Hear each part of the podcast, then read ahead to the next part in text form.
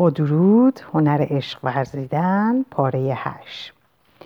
بستگی دردمندانه تر به مادر و تثبیت این وضع نوعی دشواری عمیق‌تر و غیر منطقی تر به وجود می آورد. به بیان سمبولیک، در این مرحله آرزوی شخص این نیست که به آغوش گرم یا به سوی پستان پر از شیر مادر بازگردد، بلکه می‌خواهد به زهدان او که همه هستی آدمی را در بر می‌گیرد و در خود پنهان می‌سازد پناه ببرد. اگر ماهیت عقل سلیم خروج از زهدان و رشد در دنیا را تقاضا می‌کند، ماهیت بیماری روانی شدید آدمی را به سوی زهدان و فرو رفتن در آن می‌کشاند و این به معنی دور شدن از زندگی است. این نوع تثبیت شدید معمولاً نسبت به مادرانی اتفاق می‌افتد که خود را با ولع خردکننده‌ای به کودکانشان پیوند می‌دهند. آنان گاه به نام عشق، گاه به نام وظیفه می‌خواهند کودک، جوان و مرد را در درون خود نگه دارند. فرزند نباید بدون مادر نفس بکشد، نباید عشق بورزد، مگر در عوالم جنسی سطحی باید همه زنها را خفیف و پست بشمارد. نباید آزاد و مستقل باشد، بلکه باید برای ابد بیکاره یا تبهکار بماند. این حالت مادری منهدم کننده و سلطه‌جو که فرزند خود را از هر جهت زیر نظر دارد، در حقیقت جنبه منفی مادری است. مادر می تواند زندگی ببخشد و آن را بازگیرد. او کسی است که می تواند زنده کند و نابود سازد. او می تواند با عشق معجزه ها کند و هیچ کس هم نمی تواند بیش از او آزار برساند. در تصورهای مذهبی مانند کالی، الهه مادر در مذهب هندو، و در سمبول‌های رؤیا، این دو چهره متضاد مادر غالباً به چشم می‌خورد. نوع دیگر از این بیماری نوروتیک را در جایی می‌توان مشاهده کرد که فرزند بیشتر به پدر دلبستگی دارد. قضیه مورد نظر درباره مردی است که مادرش سرد و کناره‌جو بوده است، ولی پدرش تا حدی به واسطه سردی مادر همه محبت و علاقه‌اش را به پسرش متوجه می ساخته است. او پدری خوب اما در این حال خودکامه است. هر وقت که از رفتار پسرش شادمان شود، او را تحسین می کند، به او هدایایی می دهد و مهربانی می کند. هرگاه پسر سبب ناخشنودی او شود، پدر خود را کنار می کشد یا فرزندش را سرزنش می کند. پسر که تنها به محبت پدر دلخوش است، برده‌وار به پدر نزدیک می شود. هدف اصلی زندگی او این است که پدرش را راضی کند و موفقیت در این کار برایش شادی و امنیت و رضامندی می آورد. ولی وقتی که اشتباهی از او سر می زند، شکست می خورد یا در خوشنود ساختن پدر موفق نمی شود، احساس خلأ می کند. احساس می کند که کسی دوستش ندارد و احساس می کند که همه دورش انداختند. چنین شخصی در زندگی بزرگسالی نیز می کوشد تا چهره پدرانه‌ای بیابد و به همین طریق به دو دلبسته شود. سراسر زندگی او بر حسب اینکه در کسب تحسین پدر موفق باشد یا نه خلاصه می شود و از این رو او جز پستی و بلندی‌های متوالی چیز دیگری نیست. این نوع مردان غالباً در کارهای اجتماعی خیلی موفقند. آنها جدی و پرکار، قابل اطمینان و پراشتیاقند، به شرط اینکه تصویر پدرانه انتخابی آنها رفتار خود را نسبت به ایشان تشخیص بدهد. ولی این گونه افراد همیشه از زنان دوری و کناره‌گیری می‌کنند. زن در نظر آنان هیچ نوع اهمیت اساسی ندارد. بدین ترتیب همیشه زنان را کمی حقیر میپندارند و این حالت اغلب شبیه وضع پدرانی است که به دختر کوچک خود به نظر خردی مینگرند. آنان ممکن است در آغاز به واسطه مرد بودن زنی را تحت تأثیر قرار دهند، ولی زن پس از ازدواج با آنان در می‌یابد که چون علاقه پدرانه بر زندگی زناشویی ایشان حکومت می‌کند، ناگزیر خود را او در درجه دوم اهمیت قرار دارد. در این صورت است که زن روز به روز از شوهرش مایوس‌تر می‌شود، مگر اینکه تصادفاً زن نیز به پدرش دلبستگی داشته باشد. در این صورت او با شوهری که با وی همانند یک بچه رفتار می‌کند احساس خوشبختی می‌کند. از این قامزتر اختلالات نوروتیک در عشق است که زائیده نوع دیگری از محیط خانوادگی، یعنی موردی است که پدر و مادر همدیگر را دوست ندارند ولی خوددارتر از آنند که نزاع کنند یا نارضایی خود را آشکار سازند. اما در این حال دوری آنان از یکدیگر باعث می شود که رابطهشان با کودک بی‌پیرایه نباشد.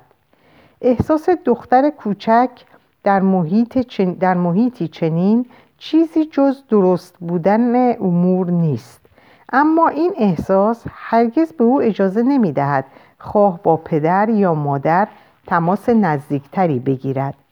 در نتیجه هرگز مطمئن نیست که پدر و مادرش چه احساس می کنند و چه می اندیشند. همیشه در محیط او چیزی ناشناخته و مرموز وجود دارد. در نتیجه کودک به درون دنیای خود فرو می رود، به خواب و خیال پناه می برد، از دنیای واقعی دور می ماند و همین رویه را در روابط عاشقانه‌اش نیز حفظ می کند.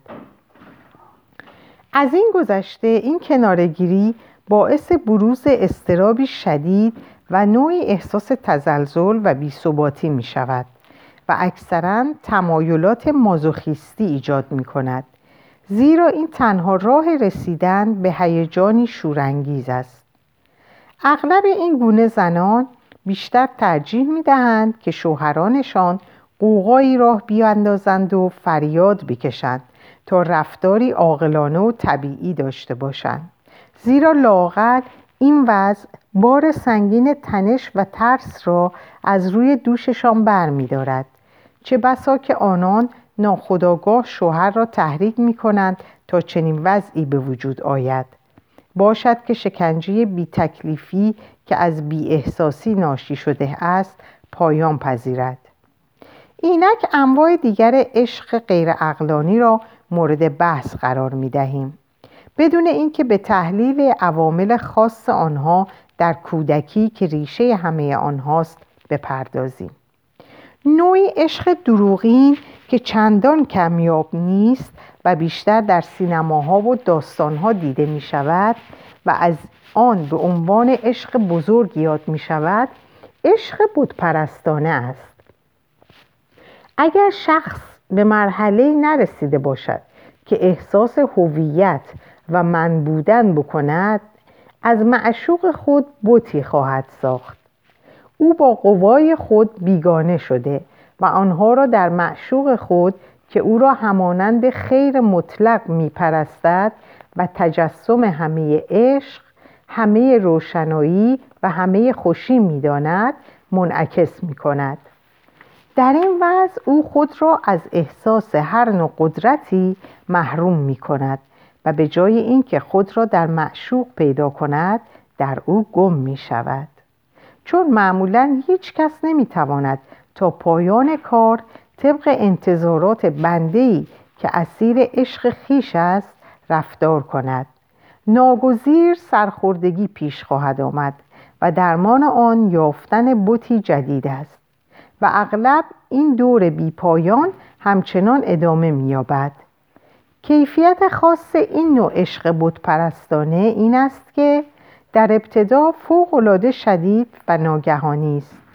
از این عشق بت‌پرستانه غالباً به عنوان عشقی حقیقی و عشق بزرگ نام برده می شود، گرچه این حالت باید قاعدتاً تجسمی از شدت و عمق عشق باشد. در واقع فقط آتش و یأس بت‌پرست را توجیه می کند. احتیاج به تذکر نیست که گاه نیز نوعی پرستش دو جانبه در عاشق و معشوق پیدا می شود که اغلب در حد افراط نمودار حماقت دو جانبه است. نوع دیگری از عشق دروغین عشقی است که بدان می توان عشق احساساتی نام داد.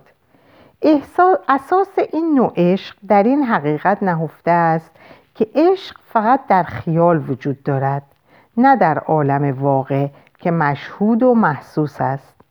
رایج‌ترین شکل این نوع عشق را در کسانی میتوان دید که از مصرف کنندگان فیلم‌های سینمایی، دوستداران داستان‌های عاشقانه مجلات و آوازهای عاشقانه هستند و به واسطه آنها لذت میبرند.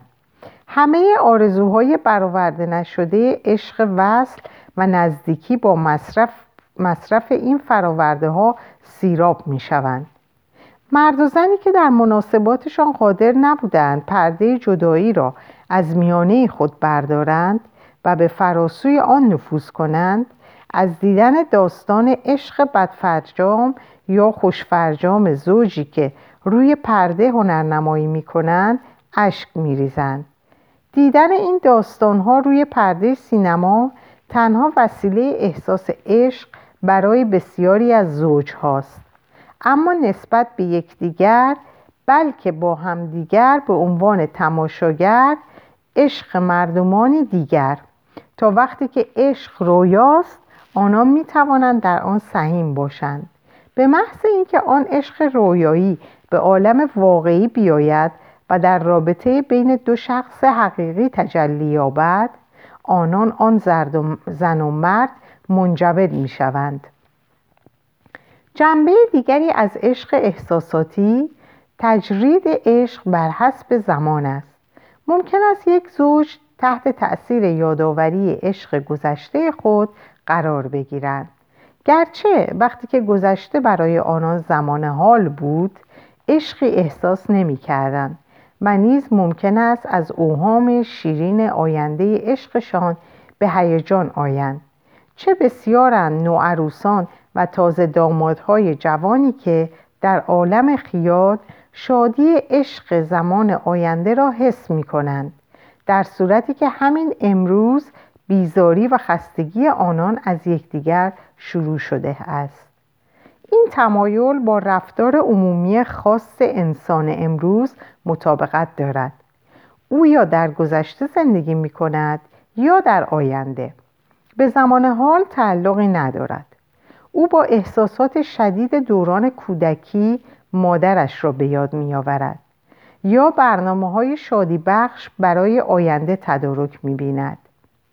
عشق خواه با واسطه یعنی با شرکت در احساسهای افسانه آمیز دیگران انجام بگیرد، خواه از زمان حال به گذشته یا آینده تغییر جهت دهد، شکل مجرد و انتزاعیش به منزله این نوعی مخدر است که در واقعیت و درد، تنهایی و جدایی فرد را تسکین می دهد.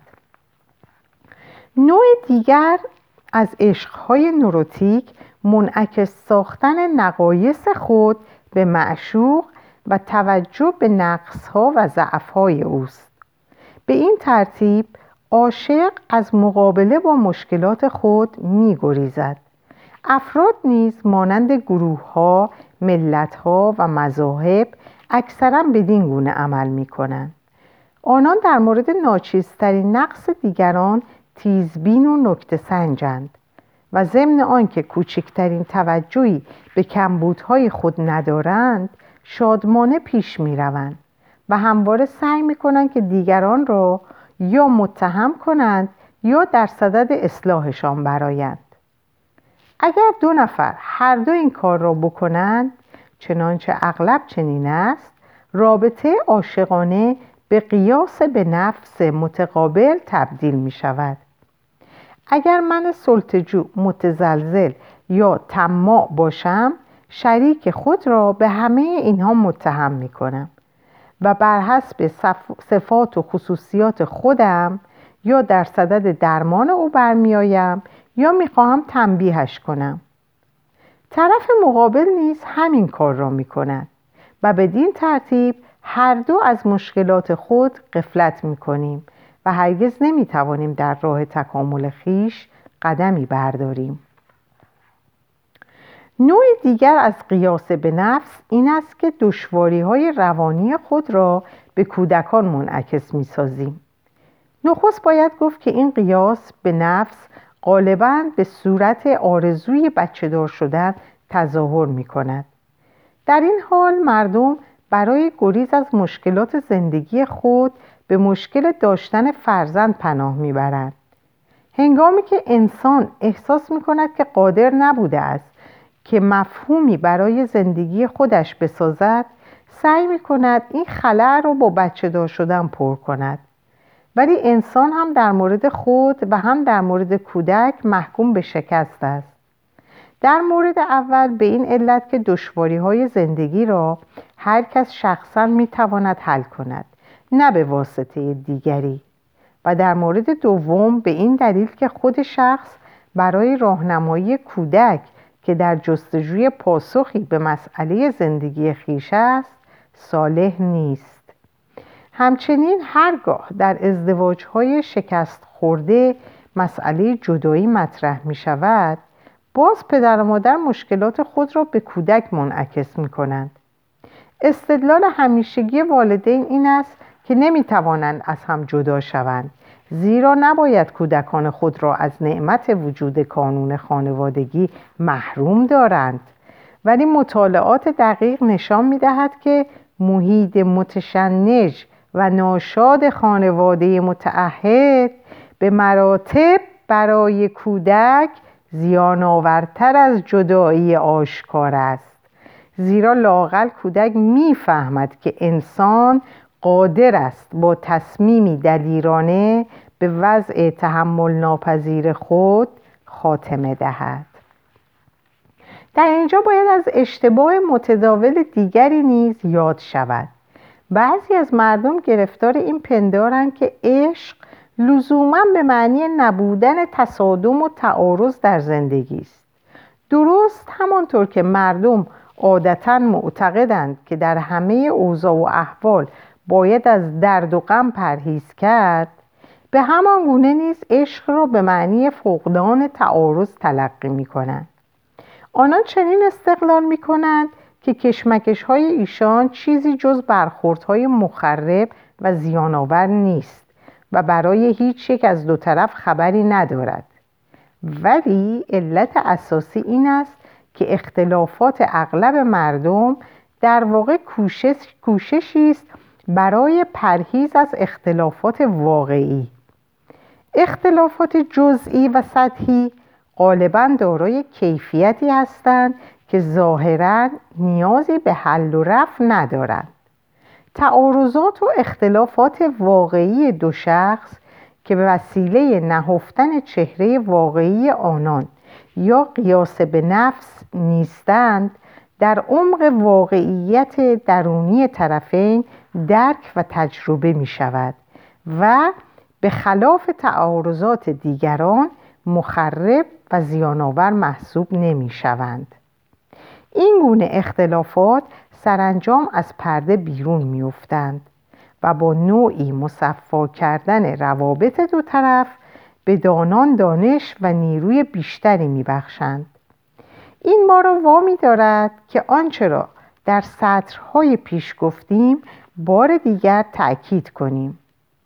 حصول عشق واقعی فقط زمانی امکان دارد که دو نفر از کانون هستی خود با هم گفت و شنود کنند، یعنی هر یک بتوانند خود را در کانون هستی دیگری درک و تجربه کنند. واقعیت انسان فقط در این کانون هستی است. زندگی فقط در همین جاست و بنیاد عشق فقط در اینجاست.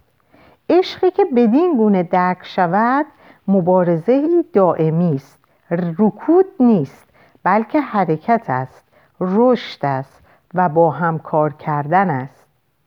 حتی اگه بین دو نفر هماهنگی یا تعارض، غم یا شادی وجود داشته باشه، این امر در برابر این حقیقت اساسی که هر دو طرف در کانون هستی خود یکدیگر را درک می‌کنند و بدون گریختن از خود احساس وصول و وحدت می‌کنند، در درجه دوم اهمیت قرار دارد.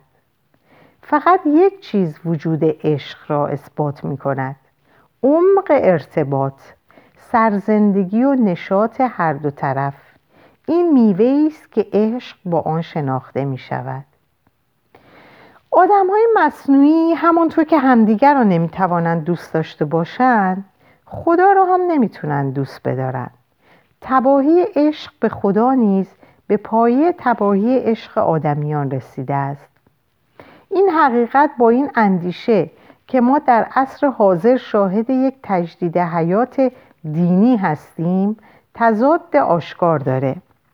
هیچ چیز نمیتونه تا این پایه دور از حقیقت باشه.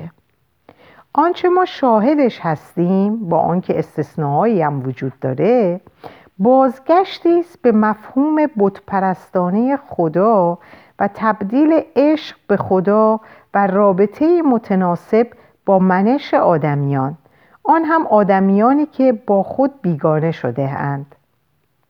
بازگشت مردمان را به سوی مفهوم بتپرستانه خدا به آسانی میتوان دید. مردم همه در اضطرابند، بیان که پایبند اصول یا عقیده‌ای باشند. آنان احساس میکنند که هیچ هدفی ندارند جز اینکه باید به پیش بروند. در نتیجه همانند یک کودک همواره امیدوارند که به هنگام لزوم پدر یا مادر به یاریشان بشتابند. درسته که در فرهنگ‌های دینی از قبیل فرهنگ‌های قرون وسطا و مانند آن، خدا در نظر فرد عادی چون پدر یا مادری مددکار بود، ولی در این حال خدا را جدی تلقی می‌کردند، زیرا بدترین هدف زندگی مردم این بود که به موجب اصول خداوندی زندگی کنند و رستگاری را عالی‌ترین نقطه وجود بشمارند و همه کوشش‌های دیگر آدمی را تابع آن بدانند. امروز از چنین کوششی اثری باقی نمانده. زندگی روزانه افراد بشر با هر گونه ارزش دینی قطع رابطه کرده و به تلاش برای به چنگ آوردن آسایش مادی و کامکاری در بازار شخصیت تخصیص یافته است.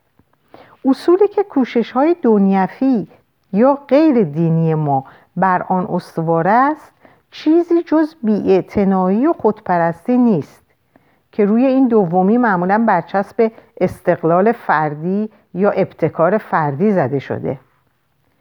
آدمیانی که امروز واقعاً فرهنگ دینی دارند، در حالتی هستند که آنان را میتوان با کودک 8 ساله مقایسه کرد. کودکانی که به پدری مددکار نیاز دارند، ولی از اون میخواهند که اصول و تعالیم خود را از زندگی آدمیان اقتباس کند. انسان امروز همانند یک کودک 3 ساله است که هر وقت به پدرش احتیاج دارد، به صدای بلند او را میخواند و در غیر این وضع، هنگامی که سرگرم بازی است، دیگر به خود مشغول است. از این نظر ما به اتکای کودکانه به خدای انسان نما، بیان که زندگی خود را بر محور اصول خداوندی تغییر داده باشیم، به قبایل ابتدایی بتپرستان نزدیکتریم تا به فرهنگ دینی قرون وسطا. از نظر دیگر وضع دینی ما وجوه جدیدی دارد که کاملا تازگی دارند و فقط از اختصاصات جامعه سرمایه‌داری غرب در زمان معاصرند. بار دیگر به آنچه در گذشته گفته شد میتوان اشاره کرد. انسان امروز خود را به کالا مبدل ساخته است. وی با در نظر گرفتن وضع و موقع خود در بازار شخصیت، انرژی حیات خیش را چون نوعی سرمایه گذاری تلقی می کند که باید با آن بیشترین سودها را به چنگ آورد. او با خودش، با هم نوعانش و با طبیعت بیگانه شده است. هدف اصلی او مبادله سودبخش مهارت‌ها، دانش‌ها، شخص خود و کالای شخصیتیش است. با هر کس دیگری که به همان اندازه مشتاق یک معامله عادلانه و سودبخش باشد. زندگی هدف دیگری جز حرکت، اصلی جز مبادله عادلانه و لذتی جز مصرف کردن ندارد. در چنین اوضاع و احوالی خدا دیگر چه مفهومی خواهد داشت؟ در حقیقت خدا مفهوم اصیل دینی خود را از دست داده و به مفهومی که منطبق با فرهنگ انتزاعی کامکاری است تبدیل شده است. در تجدید حیات دینی روزگار اخیر اعتقاد به خدا به صورت یکی از تدابیر روانشناسی در آمده است تا آدمی را برای شرکت در تلاش‌های رقابت‌آمیز آماده تر گرداند. دین با تلقین به خود و درمان روانی دست به هم داده است تا آدمی را در کار و کسب یاری دهد. انسان تا پیش از 1930 هنوز یاد نگرفته بود که برای بهبود شخصیت خود دست نیاز به سوی خدا بلند کند.